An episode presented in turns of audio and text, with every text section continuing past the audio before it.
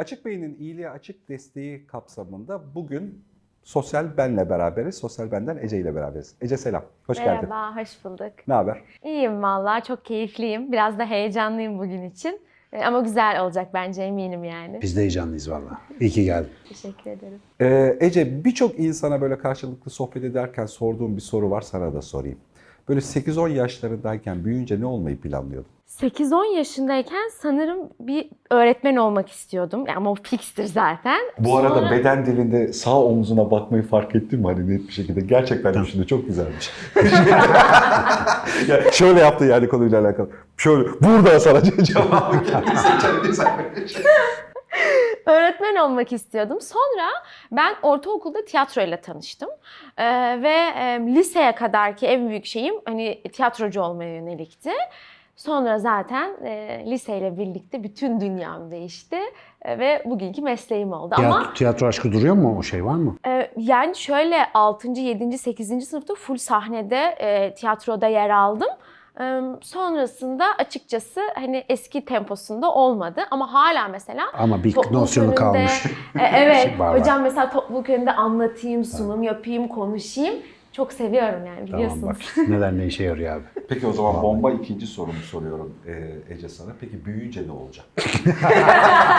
ya ama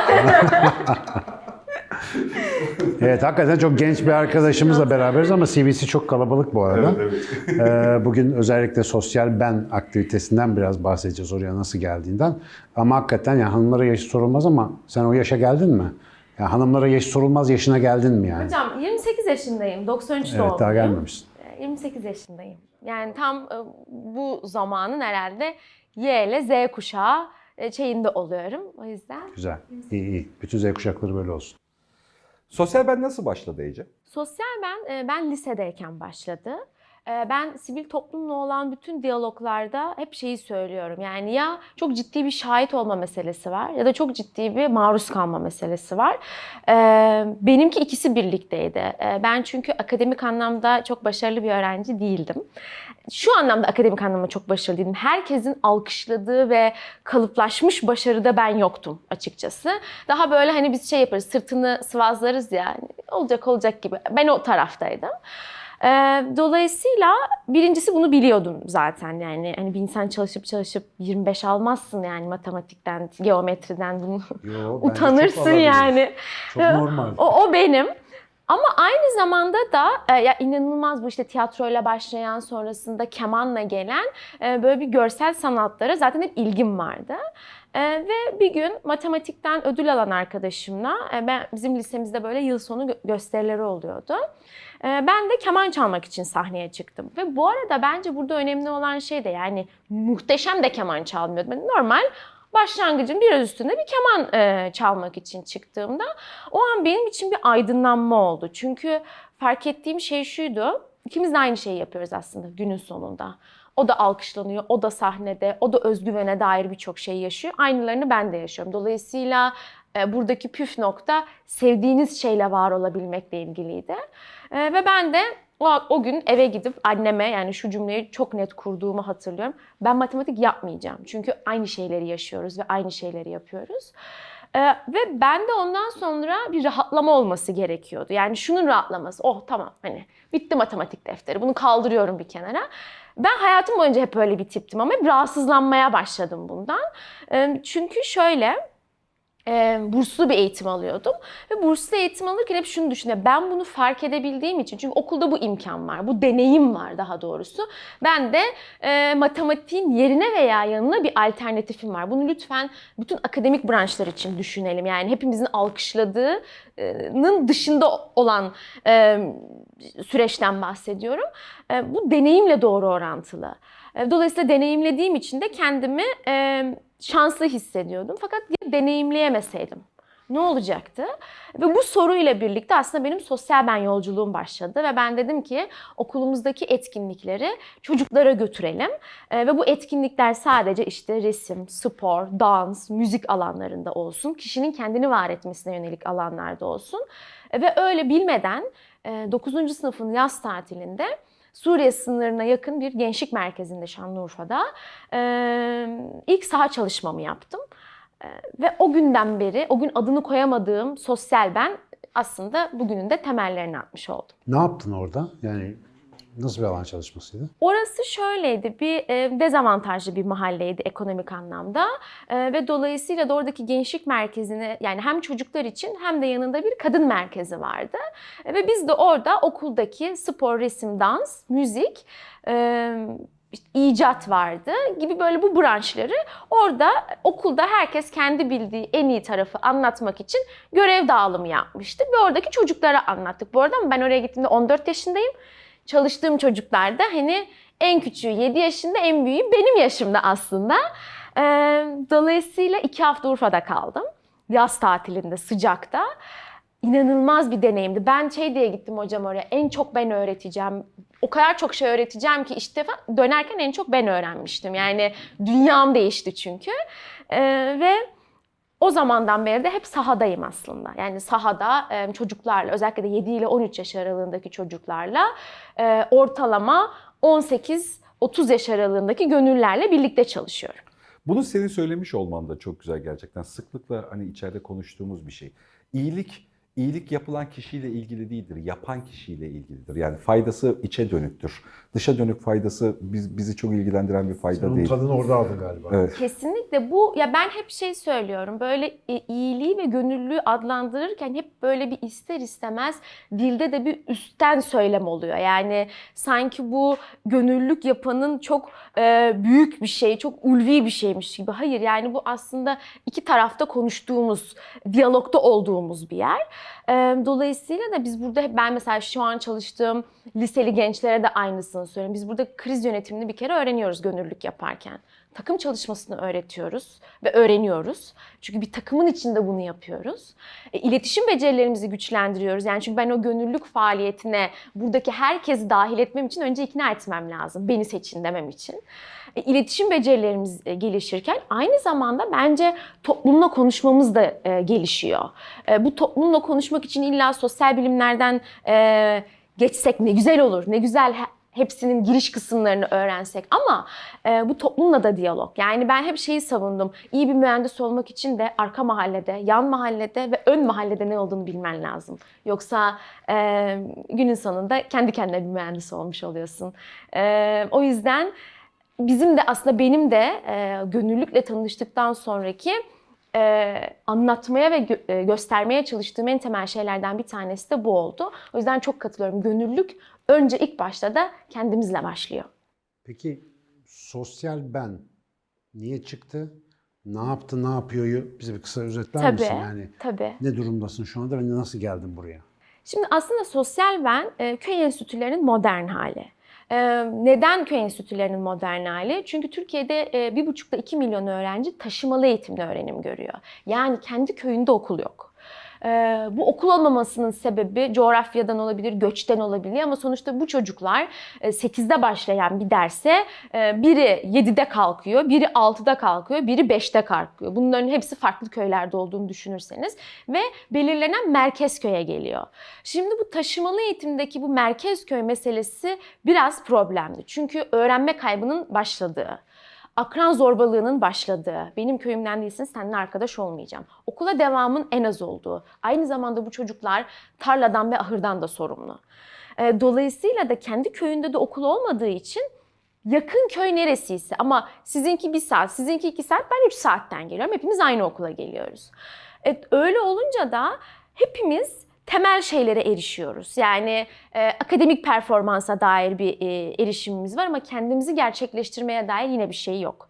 Tabii ki il ve ilçe merkezlerine gittiği zaman bunlara ücretsiz erişebilir ama ben zaten merkez köye 3 saatte ulaşabiliyorsam e, il ve ilçe merkezini görmem ve bunu düzenli bir şekilde oraya e, seyahat etmem ya da ziyarette bulunmam çok imkansız.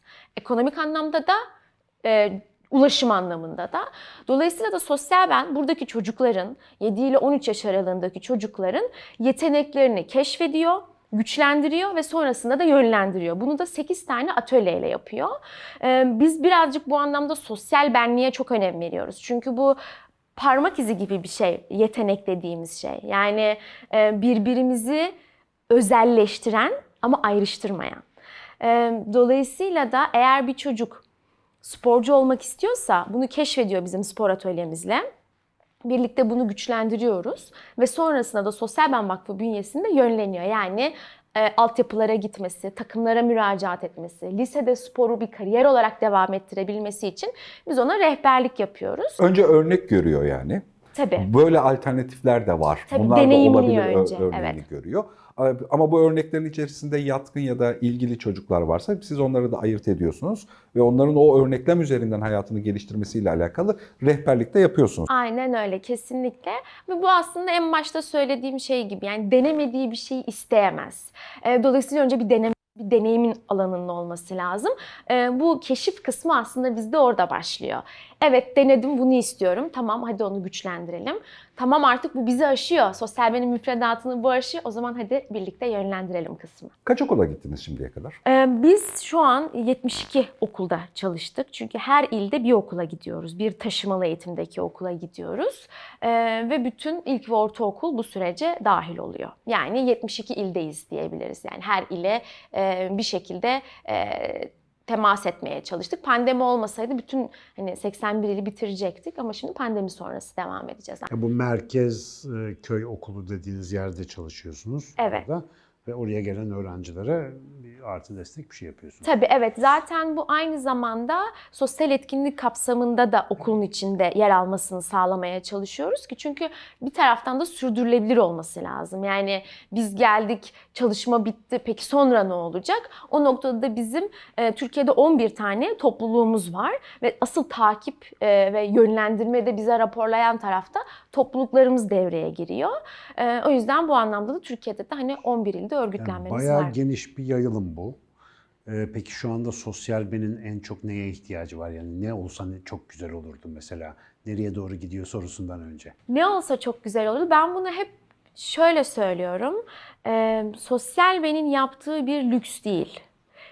Algıda bir değişiklik olması lazım ki aslında zincir olarak hepsi açılsın. Yani bu bizim yetenek dediğimiz, e, sosyal kimlik dediğimiz şey hala daha buna erişmek ve buna zaman ayırmak, bak nakdi e, şeyi de desteği de geçiyorum bir lüks olarak bakılıyor. Çok güzel resim çiziyor, çok güzel kara kalem bırak onu sınava çalış. Kaç doğru yaptığıyla hala biz onu alkışlıyoruz. Yanlışlarını iyi ki yaptın demiyoruz. Ama sonra üniversiteye geldiği zaman da yanlış ya biz 12 yıl yaptığımız yanlışların bedellerini ödeyerek geçiriyoruz öğrencilik hayatımızı. Nasıl yanlış yapmaktan korkmayalım ki başarısız olmaktan? Dolayısıyla sosyal benin önce bunları birlikte aşması gerekiyor ki yeteneğin, e, yetenek bazlı bir kariyer planlamasının ne kadar önemli olduğunu anlatalım. İşte bugün e, hepimiz işte bir pazartesi sendromu var ya hepimizin konuştuğu. E, ya da işte işte 8-5 mesai saatleri vesaire. Tamam da zaten insanlar Ya da tutkusunu- mutluluğu tatilden beklemek. Evet, hep ay cumartesi geldi, pazar geldi, tatil yapacağım. İşte bizde mesela emeklilikte vardır bizde o. Emekli olayım, istediklerimi yapacağım. Hayaller hep ertelenir. E, ve bizim Sonra de bu, ölüyorlar zaten. bizim de burada savunduğumuz en temel şey şu aslında. Bunlar ertelenemeyecek kadar biricik ve lüks değil. E, su içmek gibi olan bir şey.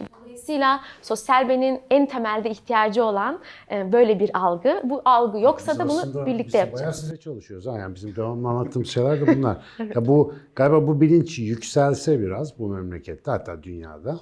Sizin hem Türkiye'de hem dünyada bu işe katkı vermeniz de kolaylaşacak. Çünkü insanlar ona Tabii göre ki, talep tabii edecekler, ki. anlayacaklar. Ve yani en büyük hayal ettiğim şey gerek kalmayacak sosyal bene. Çünkü zaten bu o kadar normalleşen bir düzende ve o kadar hayatın içinde olacak ki sosyal bene ihtiyacımız olmayacak. Ve biz diyeceğiz ki evet anlattığımız kadar şimdi kapatıyoruzu keşke konuşabiliyor olsak. E, aslında bence bütün mesele de bu. Peki e, başta hayal ettiğin, başlarken hayal ettiğin o iri noktaya göre neredesin? Yani yüzde kaçı gidilmiştir yolun sence? Senin illaki bir böyle vizyonun vardır konuyla alakalı yani. Tabii evet şöyle bence daha e, yani yüzde otuzlardayız. Daha önümüzde e, yol var. E, çünkü neden? E, ben ilk başladığım zaman dünyayı Urfa sanıyordum. Çünkü benim tek diyalog, benim ilk öğrencilerim de onlar. E, ve tabii üstüne bir sürü il eklendi, bir sürü ülke eklendi. Yani Ürdün'de de çalıştım, Afrika'da da çalıştım, e, Moğolistan'da da çalıştım. E, ve fark ettim ki benim ufak dünyam e, büyüdükçe Mesela o zaman sorsaydınız %70'teydim ben. Şu an %30'dayım. E, o yüzden Çok güzel bir tarif oldu bu. dünya büyüdükçe o oran bence e, hiçbir zaman e, şey yükselmeyecek. Seneye %15'e geldiğinde bir daha Daha yeni başladık dediğimde oldu. Yani hani belki o noktaya kadar gelebilirim. Çünkü şey hani e, bu tam da oluyoruz dediğimiz bir nokta değil. Yani devamlı yolda olmakla ilgili bir nokta. E, biz tam işte bir şeyleri düzene oturtturduk derken pandemi oldu ve dijital sosyal benle, e-sosyal benle birlikte yepyeni bir sivil toplum yorumuyla hem destekçimizin hem gönüllümüzün hem sahada çalıştığımız çocuğun karşısına çıktık. Orada sorsanız orada daha %7 maksimum derim. Ee, Dolayısıyla bu devamlı yolda olmak da bence e, benim tutkumu da çok diri tutuyor. Ee, O yüzden seviyorum yani. Gönüllü potansiyeli nasıl? Yani yeterince gönüllü var diyebiliyor musun? Hani çünkü bu çok güzel bir şey ve bizim insanımız duyarlıdır bu tip konular. Evet, şimdi şöyle, tabii biz aslında duyarlıyız ama aksiyona geçmede bir e, sıkıntı yaşıyoruz. Türkiye'de gönüllülük oranı %7. Türk gibi başlamak. Ee, yani yüzde yedi gönüllü olmuyor. Yani içlerinde var ama biz onu aksiyona dökemiyoruz. Şimdi bunu tabii konuşurken iki türlü düşünmek lazım. Yani hem sivil toplumun üstünde bu anlamda çok büyük ödevler var. Ee, çünkü korkutmuşuz gönüllü olmasına dair. Ee, raporlara, anketlere baktığınız zaman neden gönüllü değilsiniz diyorlar. Ee, verecek param yok diyor. Şimdi biz çünkü o kadar korkutmuşuz ki yani her bir şey yapmak istiyorunu bir şey yapmak istediğini söyleyenin en sonunda açtığımız sayfa banka bilgileri sayfası olmuş. Hadi bakalım buraya gel. Sonra bize gönül. Bu değil. Ee, o yüzden önce bunları aşmaya çalışıyoruz. Bu birinci kısmı. E, İkinci kısmı da bu gönüllülük meselesi bir sorumluluk aslında. Ee, çünkü kapıdan içeri girdiğiniz an kendinize ait olan e, ceketleri dışarıda bıraktığınız bir alan. Ee, o yüzden de e, Türkiye bu anlamda e, ne yazık ki son sıralarda. Ee, sosyal bene geldiğimiz zaman yani şu çok önemli. Ben şeyi çok seviyorum hocam. Demografiyi iyi anlamak. Peki %7 de bu %7'nin içinde kimler var? Bunlar ne yiyor, ne içiyor? Nerede gönüllü oluyorlar? Neden gönüllü oluyorlar? Ee, baktığımız zaman bunlar gençler. Yani bugün e, birçok sokaktaki kişinin bunlardan da ne olacak ya da bize böyle yüzünü ekşittiği kişiler gönüllü ve bu ülkesini daha iyi e, toplumsal faydaya getirmek için çalışıyorlar. E, Dolayısıyla da sosyal bende de aynı demografi var. Bizim e, dijital gönüllerimiz dahil olmak üzere 1132 kişiyiz. Ve bu en küçük gönüllümüz 8 yaşında, en büyüğümüz 80 yaşında. Bunun ortalaması e, fiziki de yani toplulukta bizimle olan 18-25 yaş var. Dijitalde de 14-30 yaş grubu bizde. Yani aslında yeni nesil gençlik sosyal benle birlikte bir şeyleri dönüştürmeye hazır. E, o anlamda biz gönüllülük anlamında çok besleniyoruz. Çünkü e, gönüller burada, e, bizde gönüllüye biraz da stajyerlik gibi bakılıyor ya. Bizde öyle bir şey yok. Yani gerçekten birlikte kapasite güçlendiriyoruz. Birlikte sahaya çıkıyoruz. E, her şeyini içeride onlar yapıyor. E, Dolayısıyla e, bu anlamda sosyal ben çeşitliliğiyle bir zenginliği var. Peki şu anda yeni bir kitleyle tanışıyorsun sayılır aslında. Açık beyin takipçileri seni izliyorlar. Açık beyinler dört gözle bakıyorlar. Bizim de burada böyle bir şeylere gönüllü olalım falan filan diye e, gezinen çok arkadaşımız var. Kayıtlı üyemiz de var, gönül dostumuz da var. Açık beyinlere sosyal ben tarafından özel bir mesajın var mı? Bir şey söylemek ister misin? Ne yapsınlar? Tabii. Ee, Şöyle şunu söylemek istiyorum. İlgi ve bilgileri doğrultusunda e, sosyal bene gönüllü olabilirler. Yani benim sosyal bende en çok sevdiğim şeylerden bir tanesi şuydu. Bir sivil toplum örgütünün ve bir sosyal girişimin ihtiyaçları sabit zaten. Ama bu ihtiyaçlara destekçinin ya da gönüllünün ilgi ve bilgisini birleştirdiğiniz zaman harika bir çeşni oluyor. Dolayısıyla farklı gözlükler işin içine girmeye başlıyor, farklı pozisyonlanmalar işin içine girmeye başlıyor ve o ihtiyaç bir anda bizim güçlü kaslarımızdan biri haline geliyor. O yüzden e, eğer e, hem çocuklarla hem gençlerle çalışmak anlamında bir tutkuları varsa sadece bize mail atsınlar, sonrası bizde. Biz onları alacağız. Ben Ece'yi 18 saat falan dinleyebilirim ya. çok değişik konuşuyor. Çok çok düzgün, evet evet yani sınırları çok düzgün belirleyerek ilerliyor e, bir Teşekkür içerisinde. ederim. E, şimdiye kadar kaç çocukla temas kurmuşsunuzdur sosyal benim içerisinde Ece? 53 bin öğrenci. 53 bin öğrenciye bir, bir biçimde ulaştınız. Evet. Artık onlar da dönüşüp aynı zamanda sosyal benim içerisinde Evet. üretici durumuna da gelmişler değil Evet. mi? Çünkü yaptığınız çalışmanın içerisinde en çok dikkat çeken şeylerden bir tanesi e, aynı zamanda ulaştığınız hemen herkesi de e, sosyal ben sosyal ben kavramını geliştirerek bir başkasına dönüşebileceği hali de yol haritasını kurmak. E, o yüzden çok iyi bir şey. Yani gönüllülükle alakalı dediğin çok doğru. Yani o içinde bir enerjisi potansiyeli olan %7 haricinde dışarıda kalan, gönüllülük dışında kalan insanlar aynı zamanda devletle, toplumla, sosyal yapılarla ilişkisinde de dışarıda kalıyorlar. Gönüllülük öyle bir ilişki yani. Hiçbir şey bilmiyorsan kendi mahallendeki gerçekten bir dernekle bir şeyle o gönüllü bağını kurmayı öğrenmek gerekiyor ya da fark etmek E, gerekiyor. Kesinlikle bir de problem çözme kasıyla da ilgili. Yani biz o kadar alışığız ki her şeye şikayet etmeye. Ben mesela öyle şeylerde şeyi çok seviyorum. Şikayet edip peki çözüm önerin nedir? Öyle olunca şikayet bir anda tık diye kesiliyor. Yani hani şikayet ettiği kadar çözüm önerisiyle konu kapansın değil konu. Yani evet, bun- bununla evet, alakalı değil, bunu evet, anlam. Yani o evet. bir zihinsel ve kültürel bir durum, Evet, bir davranış evet, devamlılığı evet. gerektiriyor. E, kesinlikle ve şöyle de bir şey yani çözüm üretebildiğimiz kadar problemlere tırnak içinde problem başlığıyla bakma kasımız da güçleniyor. E, o yüzden de e, gönüllülükten korkmamalarını en çok da istiyorum. E, bu yüzden de bunu böyle bağıra bağıra gönüllülük bir işte olur, gönüllülük bir kariyerde olur, gönüllülüğü dünyada da anlatırsınız, Türkiye'de de anlatırsınız ama yeter ki buna gerçekten bir gönül verin e, ve etikette olmasın bu.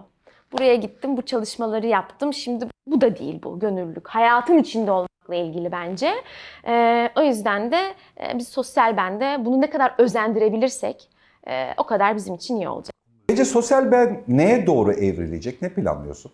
Şöyle, e, sosyal ben şu an e, 8. yaşına girecek Eylül ayında E, ve o yüzden de e, 10. yıl ve sonrasından itibaren aslında yetenekleriyle e, ülkesine mal olmuş ve artık bunu bir kariyer olarak devam ettiren daha fazla sosyal ben çocuğunu görüyor olacağız. E, hem bizim yetiştirme e, şeyimiz anlamında aslında destekçilerle yani sizlerle paylaşılması anlamında. Birinci kısım bu sosyal ben çocukları. İkincisi sosyal ben gönüllerinin de burada çok ciddi bir yolculuğu var. Yani yaptığımız e, anketlerde işte gönüllülükle ilk tanıştığı kurum sosyal ben. Dolayısıyla yine o konuşmamızın en başına gittiğimizde de kendiyle tanışmasının da bir yolculuğunda sosyal ben var. E, o yüzden istiyorum ki buradan daha fazla sosyal ben hikayeleri de çıksın. Aslında burası bir sosyal girişimde, bir sivil toplum örgütü olmasının yanında sürdürülebilirliği özellikle de fon bazında ayakları yere e, basan e, ve kendi adımlarıyla ilerlemeye çalışan bir sosyal girişim. E, bu anlamda da e, Türkiye'den dünyaya konuşabiliyor olmak. Yani biz hep şeyi çok seviyoruz işte uluslararası alandan ilham almayı. E, bu çok güzel bu arada kaynaklardan beslenmek ama o beslendiklerimize bir kendi yorumumuzu katmak var. E, çünkü diğer türlü ko- kopyalamış oluyoruz. Bir, bir yorum katmıyorsak yorum kattıktan sonra da bir kültürel böyle bir tıraşlama diyorum ben ona. Yani çünkü e, büyük ihtimalle işte örnek veriyorum Belçika'da olan burada uymuyor bazı şeyler. Onları bir böyle etrafını toparlamak gerekiyor. E, ve sosyal ben bu anlamda çok tersten gitmiş bir yapı aslında. Türkiye'den dünyaya konuşmayı başarmış bir model. O yüzden e, buradaki bu dünya modelinin sesini biraz daha açmak istiyoruz. E, pandemiden sonra normalde sosyal benin hayalinde 6 ülke var örgütlenme anlamında. Bunların üçü kapasite geliştirme ülkesi. Yani sivil toplum ve sosyal girişimciliğe dair bütün yenilikleri yorumladığımız ve dahil olduğumuz taraf işte DC, Toronto ve Brüksel olmak üzere. Bir de saha ülkelerimiz olsun istiyoruz. Yani e, kapsamlı hale getirdiğimiz işte Türkiye, e, Hindistan ve e, Afrika olmak üzere 6 ülkede böyle bir entegre bir şekilde e, bir hayalimiz var. Bunun ilk adımını Brüksel'le pandemi normalde 2021'di bunun ilk adımı ama pandemi oldu. Dolayısıyla pandemi bitince atacağız. Açık beynin içerisinde bu iyiliğe açık destek konusunu konuşmaya başlamamızın nedenlerinden bir tanesi insanların aslında gerçekten yüksek bir potansiyelde bir şey yapmayı istemeleriyle alakalı. Bir şey yapmayı istiyorlar, tutarlılar, devamlılar. Bunu da hissedebiliyorsun. Fakat az önce senin de tespit ettiğin e, şekilde yani ne yapacağını, hangi kanalda, kimle çalışacağını, güvenilir ilişkiyi, devamlılığı, oranın bu konudaki hazırlıklılığıyla alakalı Türkiye'de önemli bir sorun çekiyorlar. Aslında biz de bunun üzerine konuşmaya başladık iyiliğe açık destekte. Bu sadece kalben keşfettiğimiz bir durum değil. Yani bizim izleyen insanların bizdeki oluşturduğu baskıyla beraber. Daha kimseye yani doğru düzgün bilgisini vermedik. Açık beyinli olmak diye bir bölümümüz var. Gönüllü olmayı barındırıyor içerisinde. Daha kimseye lansmanını yapmadan içeride binlerce kişi birikti. Hani ben gönüllü olmaya müsaitim ha beraber bir şey yapabilirizle alakalı bilgi veren. Bu yüzden yaptığın işi gerçekten önemsiyorum. Bunun iki tane yüzü var. Bir yüzü ulaştığınız çocuklarla alakalı. Okey orada örneklem oluşturmayla alakalı. Ama ikinci en az bu kadar önemli olan yüzü de gönüllülerin doğru kanalize olabilecekleri bir sürecin içerisinde doğru örnekleri görerek toplumun içerisine yerleşmiş olma hali. O yüzden çok takdire şayan ve çok lezzetli görünüyor. Ellerine sağlık.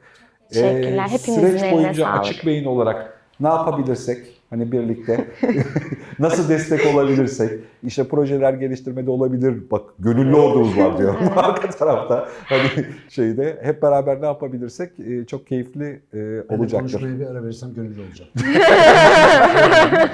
Yapacağım yani. Ee, Emekli olunca. yok yok hocam. evet, Bu arada bunlardan beklemeyin. birkaç tanesini de gönüllü olmayı artık el alışkanlığı geliştirmemiz Tabii, lazım. Yani ben şeyde. bakalım. Sosyal bende özellikle bu e, hani eğitime, eğitim imkanlarına, özel yetenek imkanlarına ulaşım zorluğu meselesiyle ilgili fikirlerim var. Paylaşırım patronluğuna bakalım nasıl yapabiliyoruz bir strateji çizeriz. Ee, Ben çok teşekkür ediyorum çünkü bence böyle e, hem e, kuvvetli hem de e, kitlesel olan alanlarda gönüllülüğü genelde bir gündem olarak görmüyorlar. Böyle yapılan ama e, yani zaten hani açık beynin de en büyük bence e, hani farkı bu E, ve bu gö- görünür olması gereken bir taraf. Çünkü bugün bizim şikayet ettiğimiz her şeyin temelinde gönüllülük yatıyor. Yani e, o yüzden ben de bu anlamda e, hem görünürlük e, vermeniz hem de aynı zamanda gerçekten hani bunun arka tarafında da e, ilgi ve bilginizle bizimle olduğunuz için çok teşekkür ediyorum. Benim için çok keyifli. Her zaman e, birlikte Ben de olacağımıza inanıyorum. Açık Bey'in adına 14 yaşında senin aklına böyle şeyleri düşünen, düşüren kim varsa, kafana bunları sokan kim varsa, yani kısaca yapımında ve yayınında emeği geçen herkese teşekkür ediyorum. Sana da Teşekkür, teşekkür ederim hocam. yani. Ben teşekkür ederim. Anne Sağ babamın eline sağlık gayet. Güzel olmuş. Güzel olmuş. evet, evet. Ben teşekkür ederim. Sağ olun.